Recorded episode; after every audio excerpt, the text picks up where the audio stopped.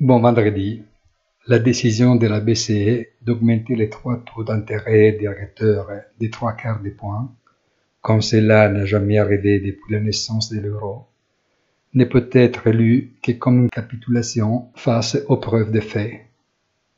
Si les marchés l'ont bien accepté, du moins pour le moment, c'est parce que lorsqu'on ne comprend rien, c'est mieux suivre ceux qui ont le courage ou le devoir de décider.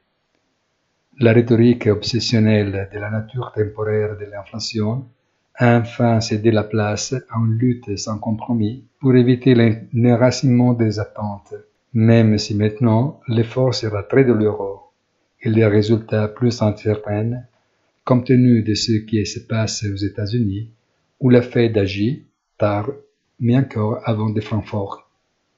Les réactions au chaudes sont les résultats de l'émotivité lesquels au froid du raisonnement. Il faut donc attendre pour faire des bilans.